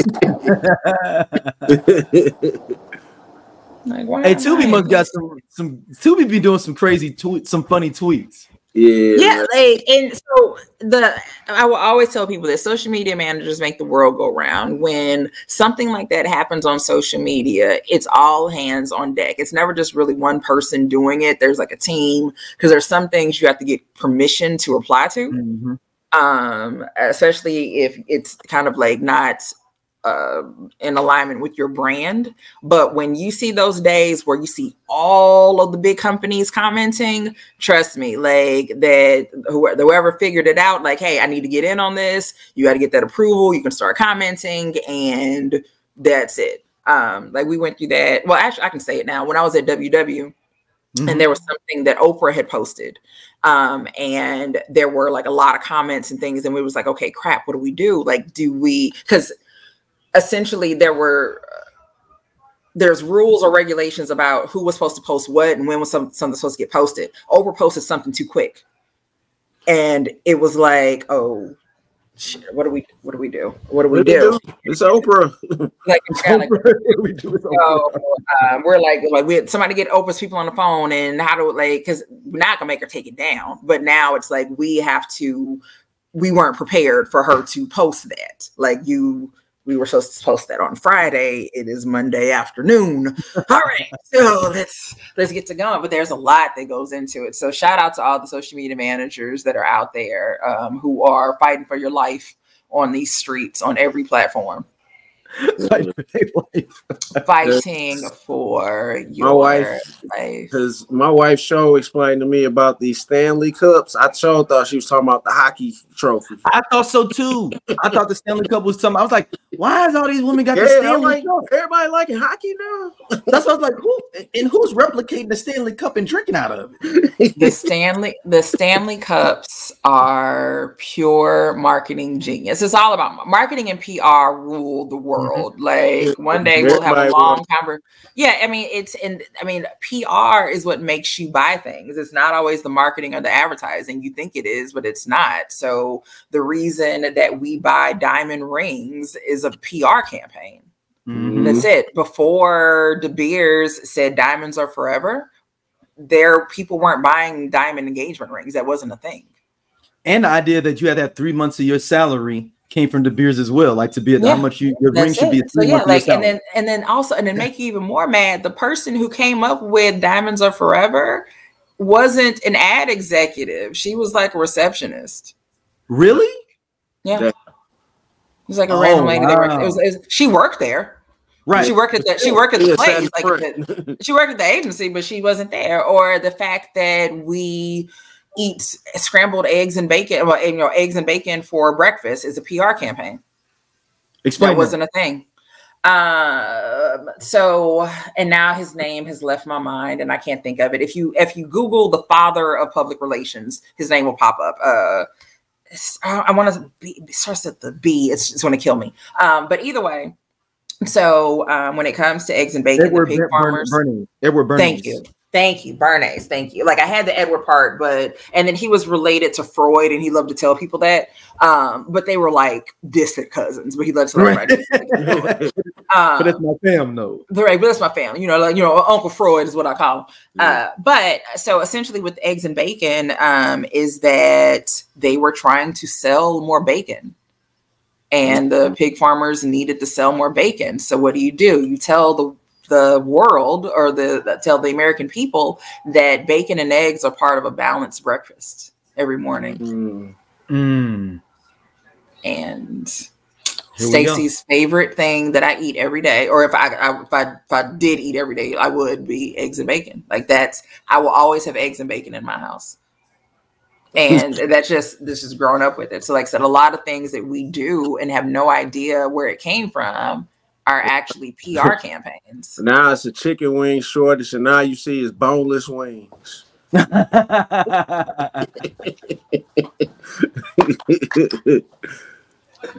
All you see is boneless wings. yeah. Yep. All right, our last topic for the night. Did 50 Cent ruin hip hop, uh, New York hip hop? Um. Mm, nah, I, I don't, I don't. I ain't gonna put it all on fifty. Cause he was, I guess, cause he was, he was, he was riding with the West Coast with the, you know, No, he was beefing with everybody. huh? So I'm gonna, hold on, I'm gonna read the article. Yeah, hold on. Let me pull the actual post up that, that popped off. Because it was super interesting. Because it was like, ah, I never thought of it um in those terms. I mean, I always thought like, oh well, you know, because 50 was like kind of tearing down everybody and you know, all the back and forths and all that good stuff. But uh is it? I think like Okay. just the So they could the post is literally who killed New York, yeah, hold on. Damn, why did I do that? the rise of the South. Yeah. okay. Who killed the New York? Who killed New York hip hop? Was it 50 Cent, the radio stations, or the rise of Southern hip hop? There we go. That's the full question. And I said that New York rap ain't been shit since Snoop came in and knocked down the Twin Yeah, Towers. Um, I don't know. That's a really good question though. Like, I don't think it was 50 Cent per se who did it, but I it really could just it could be just that rise of Southern hip hop or the rise of just finally other regions getting that recognition. New York, kind- there's that that fall off that was there. So like it Mhm. was it was New York, New York, New York, New York, New York, right? That was it. And then the West Coast comes in, Mhm. right? So West Coast comes in, West Coast rules it. We can just say what 93 to Ooh, Tupac had? 92. 92. Oh. So okay, so all right, so 92 until 92 to about 96. Yeah. I, I guess I guess you know what? I'll give the New York like one of them biggie years, like 95. I'll give New York 94. 95. 94, Okay. 95. I'll give them one of them years. Okay. Um And so then they got it- 96. Because I, I did this, this debate with someone else, now, and we realized that the South has been running hip hop longer than the North has now at this point. Yeah. So if you get if you say let's say what rap started in the 50th year, so let's say the 70, 70, 73. 73. 73. 73. So they had it from 73 to 92. So 19 years straight up. New York had it. right. The West Coast had it, let's say 94, 95. Let's give East Coast because of Biggie 96. Just oh, give them an arbitrary year, 95, whichever year you want to give them. I give him Then yeah. then 97, 98. Do you give that? Is that still East Coast? 97, 98. Or are we we really dipping into Master P territory then? But then the rise of Puffy too. With, with, I don't know what the that I don't know that the So okay, you know what? Let's get we can go ahead and give let's go ahead and give New York 97 through 99. What was Yeah, 97 to 99 out of New York? Oh, Jay. DMX. I mean, some of you like Jay, yeah. Okay, so okay, Jay, okay. Jay, well, DMX, he said uh, he mentioned Puffy, but I'm like, so yeah, so Jay DMX, so they're they're coming up at that point. Yeah. Yeah, and they was running. Yeah. Yeah. I would argue 2000 is a kind of a give and take year, like how maybe it's a little bit of mixture. I mean, And I was say yeah, the I South ran everything since 2001. Yeah, I'm like you said, yeah, the South had something to say in '95. So, and then Cash Yeah. Money took over for the '99 and the 2000, and That's why I right said before 2000 that, is a, and then, and then Yeah. honestly, so 97, 98, that's Master P. That's no limit. So 97, 98 is no limit. Ni- well, yeah, mm, well, hmm. No limit in 90. Jay because he got volume two. yeah. So And what 90 and DMX too. You can't forget DMX. and DMX. So let's let's put them all in there, right? So and then and then mm-hmm. that turns into a regional situation of it. Are we all listening to the same thing at this point? Because it gets to Mhm. P is coming up, right? So down south is starting to come up. We're listening to that more and more and more and more and more. We probably getting some uh some Houston in there. We getting all of that. But at the same time, though, we have New York coming in. So Ruff Ryders, so the, the Ruff Ryders, uh the, the compilation album, what they came out with 98. 99. 99. Yeah, so so that's about right. And then, it, like I said, Cash Money took over from that uh, 99 into 2000, and then from there, it just kind of it's south, south, south. Because now you have Lil Jon. Mhm. Lil Jon comes, kicks in the door, and then, Outkast. uh, Outkast is really like I said, like I said, right. So, like I said, Dungeon Family. like I said, like Outkast is still making music. So essentially, Ludacris, as far as like the uh, the radio waves are concerned, it's all down south music. Like I said, Outkast is still making great music, but Lil Jon has taken over the club. And once you have the club, I'm sorry, the strip club, then you now run the world. And what's funny is now that I think about that, like when it comes to like just New York songs, like what New York song do I want to hear in the strip club? None of them at all. Like I don't want to hear any song from New York in the strip club. What the fuck do they play up there Big Pimpin'. all Only day? thing, only thing I give New York is the Too Short and Lil Kim off of Booty Call. The Call Me. Ooh, you call me. Yeah. yeah. Yeah, Yeah. yeah. I don't Well, like. Well, I, that's I'm really it. sitting here thinking. I want to ask. I need to find. I need somebody. Find. I need to find me a 50 year old dude from New York and ask him when you was in the club, when you was in the strip club, what songs did they play? What scenario coming on? They was playing. Was y'all play, I was said, was y'all in playing there playing? Let me find saw- out, You saw y'all Luke in the uh in the One More Chance video. nigga. let me find out that these New York niggas was up in the strip club and shit, and hoes was dancing to to, to Wu Tang or some shit. to ice cream. The ice cream might have popped. Or Can I Or get her? Black they There's listen there's the Black Can I get her? Can I get her? Right. Niggas They listen playing Can I get in the uh, strip club? That's for sure. You can get with this, or you can get with that, or you can get with that. Like, nah. Uh, that's, Hey in the Poppy. Club. Hey Poppy yeah. from Jay Big Z. pimp, big pimping, a poppy. Yeah. well, I need to know. I have, I have questions. I want to know what y'all listen to in the strip club because if, because if Southern rap is so lame and all that other shit, and them niggas don't be talking about shit, we can't even understand what they saying. What the fuck was y'all listening to in the strip club? Instrumentals.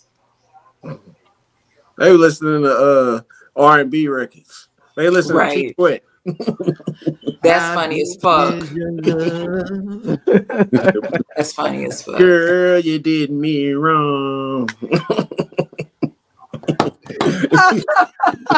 Hold on, now I can't get that out of my head now that they listen to they listening to Make It Last Forever. Coming to the stage. Coming to the stage. you hear, you, you hear uh, nobody. You hear the beginning of nobody. Give it up for Every chick that come out to the stage got a slow dance. Every bitch that gotta come out, just like when Diamond came out to It Seems Like You're Ready, everybody gotta do that slow dance every time you they come all out. got the Keith Sweat songs. They all They come out the LS. They come out the LSG. Bitch, the niggas coming out to guy.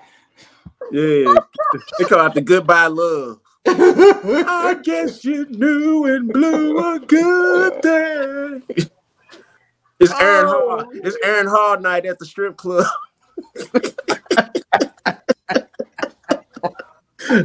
oh no, never mind. I'm too too too soon. Never mind. It's, okay, I forgot he was involved in them shenanigans. No, I, I'll let it go because this is too funny. The idea of, of this at the strip clubs in New York in the nineties. What was listening to? I really have questions. I want to know what were you listening to in the strip club? They What listening to y'all- they listening to Knocking the Boots, uh, Jodeci. That's what I'm saying. So every stripper that came out was forced into a lap dance. She was slow grinding on everybody. She didn't even get to do like they probably wasn't even making it clap up there. They couldn't. I mean, I guess you can make it clap slowly to a song, but Cause you In know all the, you doing know you know all the strippers back then looked like Mary J with the blonde hair. they did. They had I'm blonde. now. I now I gotta Google strip club songs in the nineties. I They guess I gonna- gotta see what, She coming out as soon as I get home. Your love is wonderful. Oh my up. god! They, so somebody compiled a list of strip club songs from the nineties, and I put in New York Mostly as well. Luke. What? No, they got Mary J. Blige and uh, uh, uh, Method Man. You're all I need on this list. It sounds right. Fantasy, Mariah Carey, ODB. Yeah. No, no, no. I wouldn't hear. I, I wasn't expecting to hear that in the strip club. Do the They got strippers Sade this Taboo on here. do the strippers in New York wear Tim's on stage or do they take them off before they get nah, on they stage? got uh, they got open heel Tims, open that open the toe. open the open toe Tim's with this with the stiletto stiletto open heel Tim's. I can They see got that. Keith Sweat on here, y'all. I can yeah, of course they do. Duh. Yeah, how do you like that. how do you like a Key, Keith Sweat featuring Left Eye? I don't even know that. I don't remember that. I'm going to look that one up. Sexy Right. Motherfucker by Prince. Okay. So those are I mean that's, that's a, I mean it's a fine song, but like again, like what are y'all what were the strippers doing? They stripping a purple rain. they be stripping a Luther. Listen, a house is not a home. you know, um, Whitney. Bruh, that is funny. now you got me on this whole trip of trying to see what these strip club songs are. Like, they were the 90s. I these are questions that need answers because I'm I'm fully just I'm fully invested at this point. What songs were they playing in the strip clubs in New York in the 90s? this is amazing though. Like I never thought I've never sat there and thought about like what was they playing in Man, New York? it, man, it's the same I'm stuff. always thinking about ridiculous stuff like this. Man, it's the same stuff you was hearing on New York Undercover. The- the- the- Ah. Whoever was at Natalie's was at the strip club. I'm out. I'm out. I'm out of this. he said whoever was at Natalie's. they was performing at the strip club. Wasn't that the club name? Where uh, That was the that was the club. You just spoke on something. You just said something right here, sir. You just said something on this here podcast. You are that's exactly what the fuck they was playing. Whatever you heard. at Natalie's. And uh, oh, whatever like look up the score for New York undercover. The Whatever playlist. Oh no, somebody's got a story here. I gotta send to y'all. Can't you see was the big song in the strip club in the 90s by Total? Oh, they strippers in there doing this. Yeah.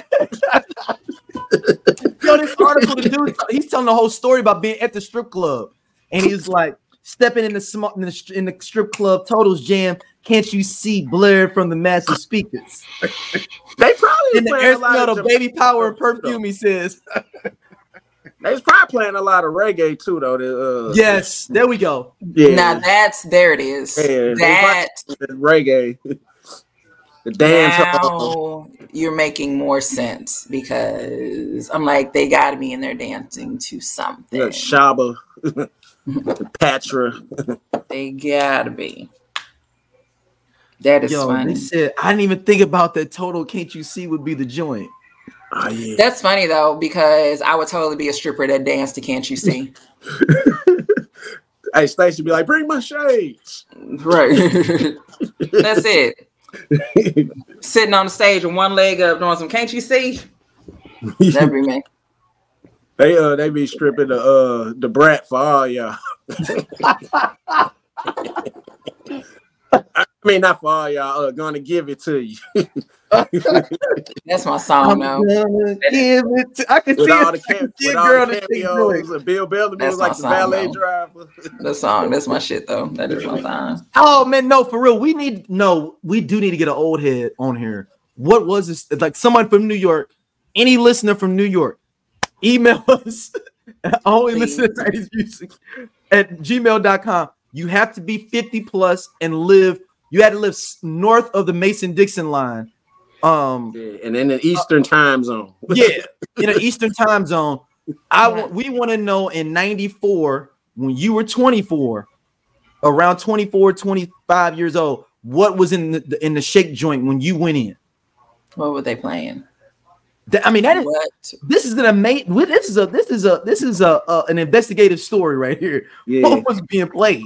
It's the only kind of stories that I'm involved in, Daryl. Um, I like to get down to the nitty gritty. I like to ask the hard questions, and um, you know, and it's from viewers like you all out there that are, that allow us to be able to continue and and and provide these wonderful stories. So if you went to Morgan State, Yes, what, what all was count. Howard? Did you go to Howard? Did you go to Hampton? Yeah. Were you anywhere up there at all? Please call, reach out to us, text. Don't do that. DM or something. Call, email, whatever. Whatever Daryl told you to do. That's how you get in touch with people. Was y'all really listening to Naughty by Nature in the strip club? Babe. What do you think they was listening to in the strip clubs in the 90s and like 94 in New York? The Treach. He said, uh, some bullshit. Yeah. So- What'd you say, babe? He said you can't. He said some bullshit. You can't dance to that shit. They So the Jungle yeah, Brothers. please. Oh, somebody in the same article, TLC Red Light Special. See, slow jams. Dang, that's what we're saying. Like, I think that they were listening to that bullshit. So we are. They are. put Aaliyah Hot Like Fire was on here. This guy saying that, that he heard in the club. hmm. I can see it. You're making me hot, Toni Braxton.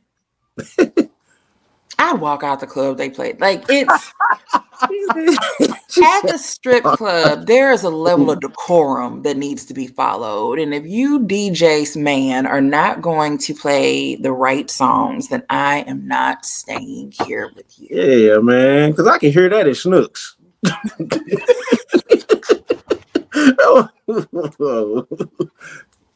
Oh, too close Yes. next.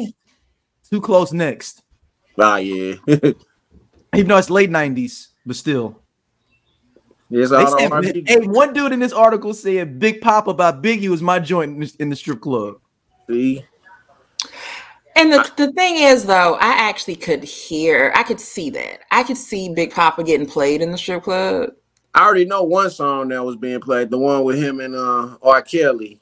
Uh Oh, Fuck fuck you tonight. yeah. Yeah. Oh yeah. Yeah. Oh, we forgot what a big the biggest one. Ginuwine pony. Oh yeah. But now the white boys use that. Yeah, but we talking about 90s though. We Yeah, talking about 90s, 90s. Pony was cracking in the black strip clubs all- all across the nation. Black strip clubs. And the That's remix. probably the only song that was in all strip clubs across the nation for black people. Is Pony. that Ginuwine. and um and um and Tela. oh no, East Coast didn't have East Coast wasn't on that. But I heard that was, but I heard that that that song kind of introduced the South. I heard that that was Oh, like a sure bridge enough. to the South. That Tela. So that was Tela was a catalyst. For, To as bring far as it strip to- club. As Have y'all seen strip that club. JJ Williamson uh comedy thing when he was like they Yeah. was on something when they did it. That beginning part is hard. It is. I'm telling you. I had, played, I had a boyfriend in '96 played that song on repeat.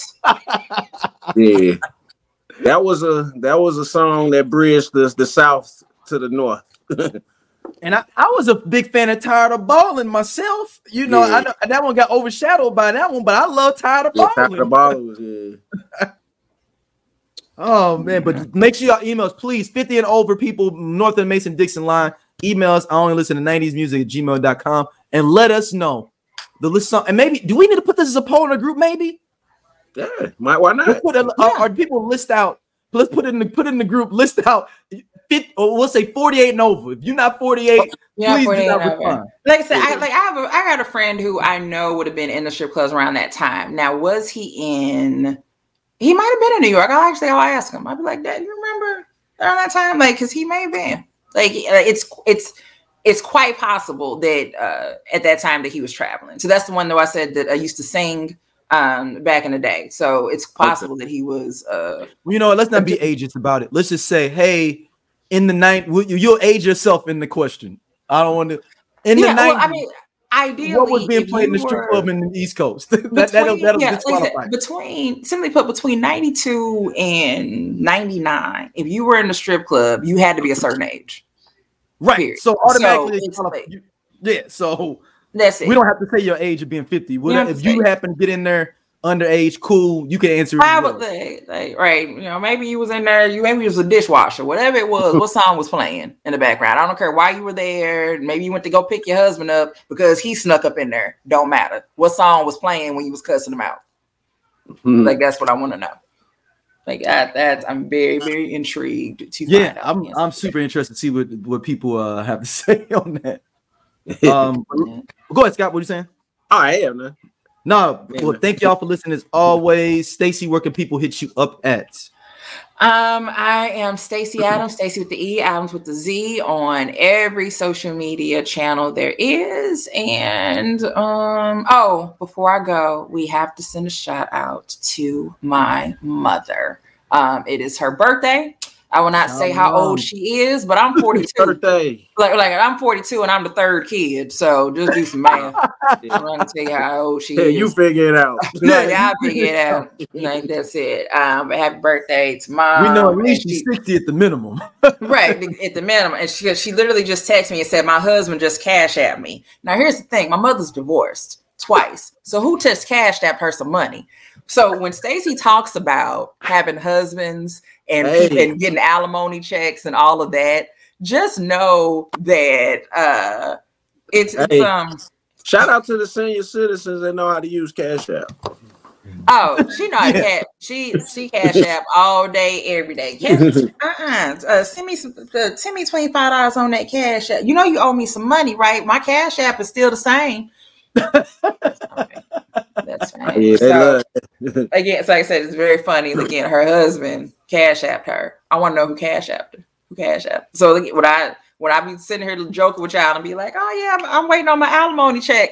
Sometimes I don't be joking. Like it's like it's it's the it's the joke, but it ain't a joke. I might be waiting on the alimony check. Not anymore though, though, baby. I'm not waiting on alimony checks anymore. Scott, where can people hit you up at, man? Hit me up everywhere, cool ass Scott.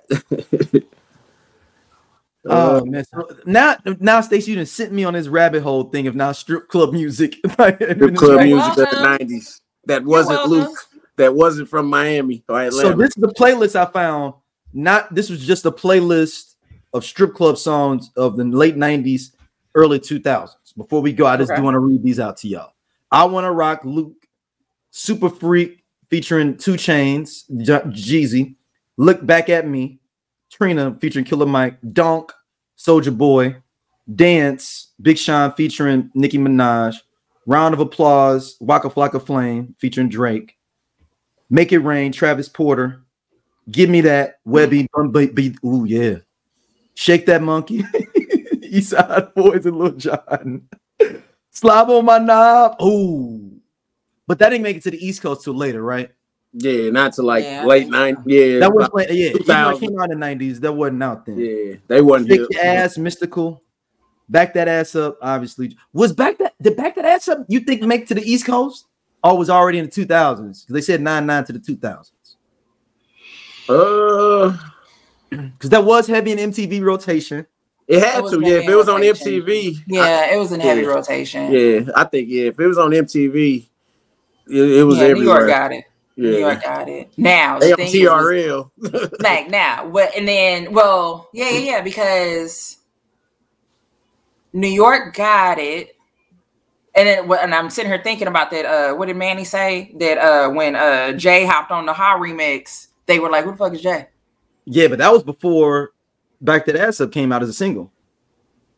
How was the first single off that album? yeah, yeah how- how was the first did you do single so well to i think to that point jay hopping on the high remix may have introduced people to uh juvenile and then back that ass came i mean basically once back that ass came out you you couldn't ignore it you can't ignore it right now I like so the first Southern that- song to get to the strip club in the 90s is Juvenile Back That Ass Up. Is that what we're is that what we're saying?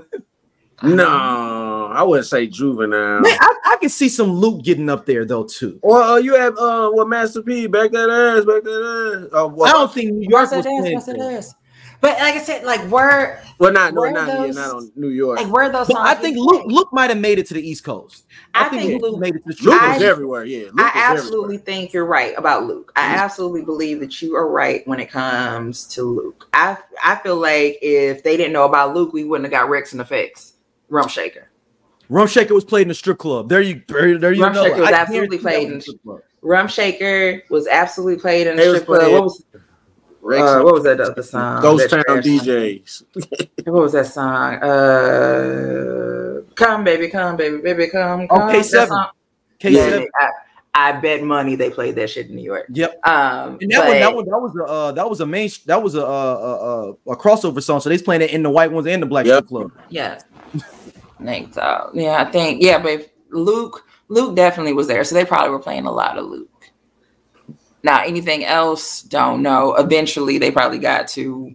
Um, I don't know. I want to know what year did they finally play Free Codes in the club, I don't think they've ever played free codes in the club in New York. and that's just sad. It makes me sad.